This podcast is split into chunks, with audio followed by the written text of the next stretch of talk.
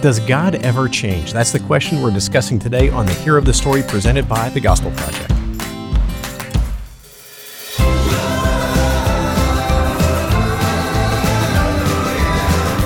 Thanks for joining us for today's episode of the Hero of the Story, a podcast to help you focus on the gospel in every area of your life and ministry. I'm Brian Dembowczyk, managing editor of the Gospel Project, and with me is Aaron Armstrong, our brand manager.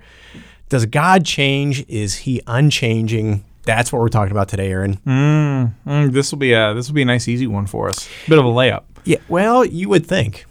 It's true. Well, I mean, we got a verse, We, we do have a few verses. at least a few, at least a few. But there's so. some questions with this. So There are some questions. That's let- true. Let's just dive into it because I, right. I think we're going to find a little bit of uh, uh, head scratching conversation is needed for this one. Mm-hmm. So let's just dive ahead. Go ahead and, and start us by reading the essential doctrine as, as we provide it. Sure. So here is how we dis- how we define uh, the God as unchanging. God's being and attributes, along with the ethical commitments He has given, cannot change. This means, among other things, that God is committed to being God and that He is the same yesterday, today, and forever. God's unchanging nature is good news for Christians, for it guarantees that God does not change His mind or go back on His promises. Christians can find assurance and peace of mind peace of mind knowing that God that the God who brought them out of darkness into his marvelous light is the God who will carry them through into eternity. That's a good that's that's good. Yeah. That's good. I felt I felt ways about that. Well, I mean, if we wanted to boil that down, we, we could say that this doctrine simply is about in his nature and in his revealed will, God does not change. Correct. Correct. Now, again, at first blush, this might seem like a gimme. Mm-hmm. Okay, let's move on. But as we're going to see in a minute, this has, especially as we read scripture and try to understand scripture, there are times that we're going to, there's some things are going to seem to push back against this. Sometimes, sometimes. So we're going to have to kind of unpack them in a minute. So Right. first, let's look at, at some places where we see this doctrine in scripture. Start Sure. us off. Where, where, where do we see it? Sure. Well, um, one of those is Malachi three six, um, where where it says, and this is this is the Lord speaking Himself, because I, the Lord, have not changed. You, descendants of Jacob, have not been destroyed. Um, that's that's just one of them, and Yeah. I mean that's pretty clear. I have not changed. Well, Hebrews 13:8 would even be clearer. Mm-hmm. It says Jesus Christ is the same yesterday, today, and forever. James 1:17 as well is another one that says every good and perfect gift is from above coming down from the father of lights who does not change like shifting shadows. There you go. Um, and those are just a few of them. You can also you can also look at um, in First Samuel when um, when we're told ex- explicitly God God's not a man who changes his mind. Um, we see that in we see that in Numbers as well. We see it in um, we see it in the through all throughout the prophets and the then, New Testament. So too. then, how do we explain when we come across passages that seem to indicate he changes his mind? For example, bringing destruction on a city. when he relents, Yes, he relents. Yes, Wait, he- so how do? So that's the thing. We're we're good with this. This doctrine Mm-hmm. it makes sense to us. yes, And it's important because if God could change, or if He did change, then everything is in peril. yes, Because God could change tomorrow His requirements of salvation. Yeah. Well, and I mean something that we need to we need to recognize with this and this is this is is a caution that's related to what we're we've just been talking about. If God changes his minds that changes his mind, that's a really bad thing. Um, because it means one of two things. One, or well, actually more than two things, but it means Two ma- major things that I can think of. Right. Um, it means that there's no such thing as a sure way of salvation. Um, so it means can anyone be saved? Honestly, we don't know. Um, it means that because it means that the gospel um, may not actually have any effect whatsoever. Yeah. Um, then, um, and so there's so there's that side of things. The other side is is that um, if you're saying that God can God changes his minds, it means mean mind that it means that he's not um, actually all knowing Or all powerful. or all powerful and or, or all all-power- good. Yeah. yeah, exactly. Um, it means he, that he's responsive now. right. Yeah. Um, he's limited um, in the same ways that we are. In the and and therefore would be not God at all. Exactly. So, and, and when we think of his attributes, Mm-hmm. you know, he he's not going to stop loving, being love, and and so forth. Or- nor can he love any more or any any less than he does. So the the unchanging nature of God is Yeah. really important. And if we just kind of if we stay here, thinking about it, Mm-hmm. talking about it. I I think we're good with it, but then when we open up Scripture and we see these passages, I, we have to. Okay, well, what do we do with this? What do we Right. do with those times? Right. And and I mean the thing is the first thing that we do is is we always say be honest about them. Don't try to explain them away, Okay. But recognize what's going on. And so one of the so one of the things that we do need to recognize in these is that often when we see when we see appearances of God say relenting or um, you know these these kind of things that they're they're coming from a human perspective. Yes. Um, and so God condescends. He he um, he allows us to see something. He all of the interactions that he has with humanity in Scripture, all of which are inspired by him, superintended by his Spirit. All the all the necessary caveats that we need to put in place when we say anything like this um, they're they're coming from the perspective of human authors. Yeah. Trying Ins- to explain it to human readers. Exactly. Exactly. So, So- God is working all through that, but it's it's more the human side of Yeah, of the I- conversation. I think the perfect example of this is in in Exodus, where God tells Moses, "Stand back. I'm about to wipe this people out. I'm going to start new with you." Mm-hmm.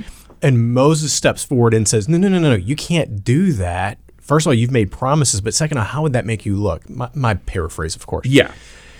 I don't believe God's intention was ever to wipe out the people. I think he was giving Moses an opportunity to mm-hmm. step forward and demonstrate that faith and that belief and that understanding. He, he that it was for Moses. Yeah. But from Moses' perspective, It's like, "Oh no." that's what it seems like. Yeah. Wait, wait a minute. God says, okay, I won't. Yeah. Well, God relented. I, he, no, not really. So mm-hmm. I, I think that's a good example of where we're. Uh, it's a human writer writing from a human perspective to a human reader. Right. So uh, the anthropomorphic language is the big fancy doctrinal word that we have to keep in mind with a lot of these relenting. Right. But another part is simply there are times this I think goes in with the tension of God's sovereignty and man's responsibility that we've talked about before, and I'm sure we'll talk about in the future again. Yeah. because it's all throughout Scripture, and so there are times where you know, as Scripture says, "Man, you don't have because you don't ask." That's a sovereign God telling us that. Yeah.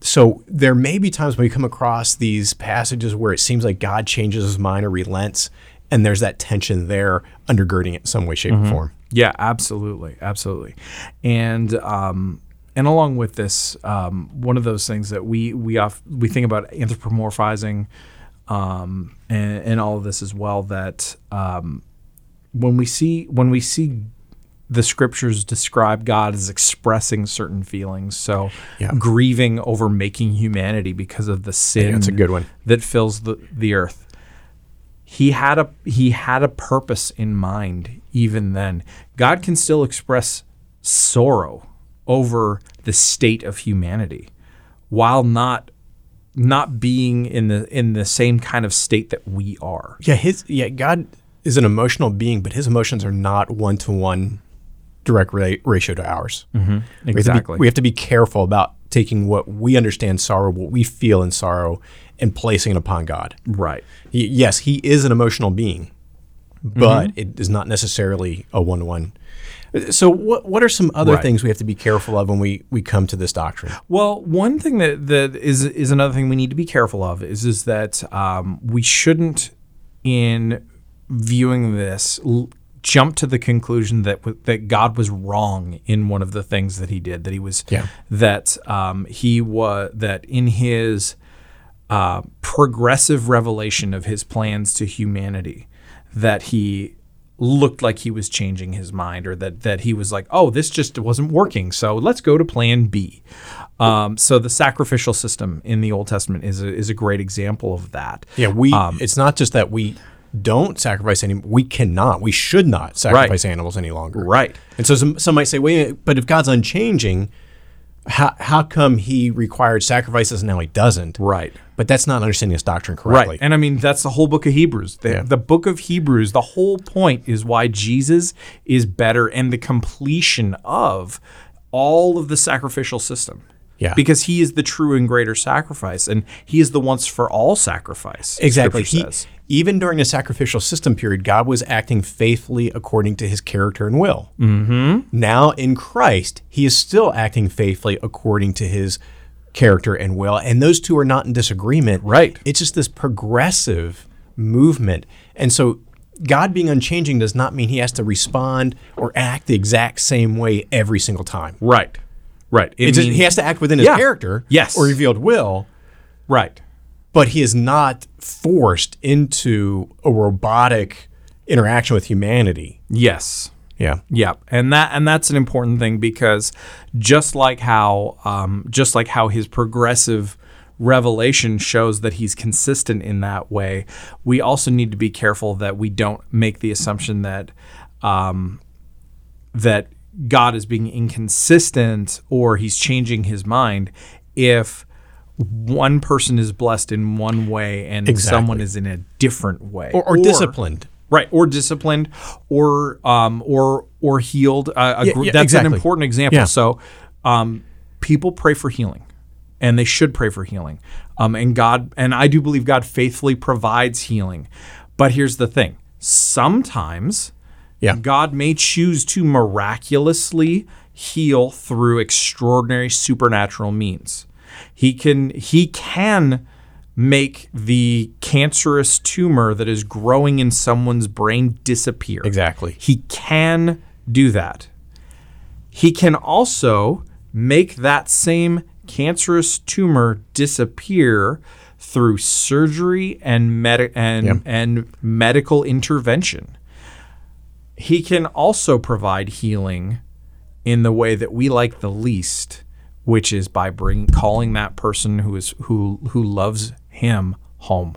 Yeah, and, and God is not being he is he is still unchanging in his character and revealed will in each of those. And that's where we just have to be careful. We we know, again, we're Yeah. fathers of multiple children. We know that uh, my kids often will throw the fairness card at me. They define fairness incorrectly at times. They Yes. they think fairness is treating everybody the exact same way. That's not fairness.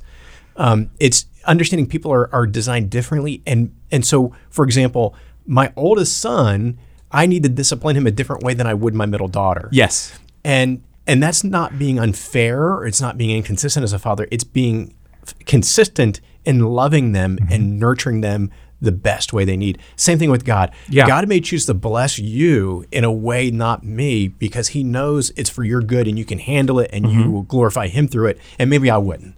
Right. So he's not being inconsistent in there. He's he's it's we can't look at him and say, "Oh, a minute, but you're you're supposed to be unchanging. You're changing in how you interact." Right. No, that's that's misunderstanding this doctrine. Right. On the flip side, there, because you said because you know you can handle it. The other side is is because he knows I couldn't handle it. Yeah. So for so for example, he may choose to give one individual a very large platform um, and publishing deals, and you know um, if they're pastors, you know potentially a very large influential congregation these kinds of things these things that that we externally that we look at as external measures of success very often Yeah.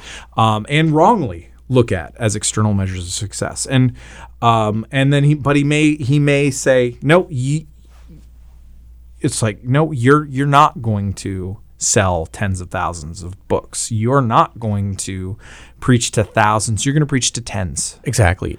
And in that, And- in and- those tens, you're going to have a faithful ministry. Right. And and it may be that the reason is not because it, the reason may not be because is not because you're less faithful or you're less um, less anything like that. It's that's too much. Yeah. That's not what he wants for um, for me or for you. And I tell you he what, wants that for that person. there's and there's something beautiful about that that pastor ministering to 10 faithfully over the decades Mm-hmm. that sometimes can be more beautiful than that pastor speaking up before 10,000 for Right. 45 minutes and then leaving. Right. Um, not not to di- bi- no, no, diminish. no, no. I mean, but I think we need to think carefully about this and, and not think a quantity of an audience success makes, Right. or This- blessing makes. Right. I think we need to understand no, how has God positioned us individually to serve Him well? Mm-hmm. Let's pour into it, and whether that be ten or ten thousand. Yeah. Right. All right. So, Yeah. what what difference should this doctrine make? Those are good warnings. Yes. What different? What's what's one way this should make a difference? Well, I mean, ultimately, this doctrine should give us great confidence in, in the gospel Yeah. itself because what God has declared will come to pass is actually going to come to pass. Yep. What God says is going to happen is going to happen. And we can rest sure in our salvation because we know He's not going to change the requirements of trust in Him. You know, salvation uh, through by grace through faith is not going to change. Mm-hmm. So we can have confidence. Yeah, absolutely. Yeah, I, I think another way this this really helps us uh, with confidence in knowing God, that God's not going to change on us. So it's it's not like, you know, not going to we're not going to wake up one day having God having changed and be like, oh, I thought I knew you, now I don't know you at all. Right. That's Right. not going to happen. Right. It's not like um, in the really awful, um, you know, basically an awful romance story where someone A goes to Hallmark their, Channel movie. Yeah, and goes to their spouse and says, "I don't even know who Exactly. you are anymore." was that some good fake crying That, right that, that was wonderful. All right, thank That- you, That thank moved you. me. You- yeah, made you sick. that, that's not going to happen. And, and so this doctrine of God being unchanging, Yeah. you know, it really is. It's it's maybe not one of the more glamorous doctrines. but it's really important. It is really important. Yeah. And, and, it, and it's really a source of confidence and joy when, Yeah. when we really sit in it. Yeah. So, and the and the good news there too is is that um, because God doesn't change, one of the things that we need to recognize too is is that God's unchanging nature does not mean that we can exhaust our ability to know Him Oh, yeah. more. Yeah. God is infinite. God is so much bigger than us. Good word. And we can never plumb the depths that's a good word. what's there. So, So let's pl- let, let's say we just plumb the depths of this topic though and end this podcast there because that's a good word to end on. So thank you for listening to today's episode of the podcast. If you have enjoyed this episode, please do leave a sincere five star rating and review on Apple Podcast or whatever platform you use to listen to the show. And for more resources to help you focus your ministry on the gospel, please visit gospelproject.com.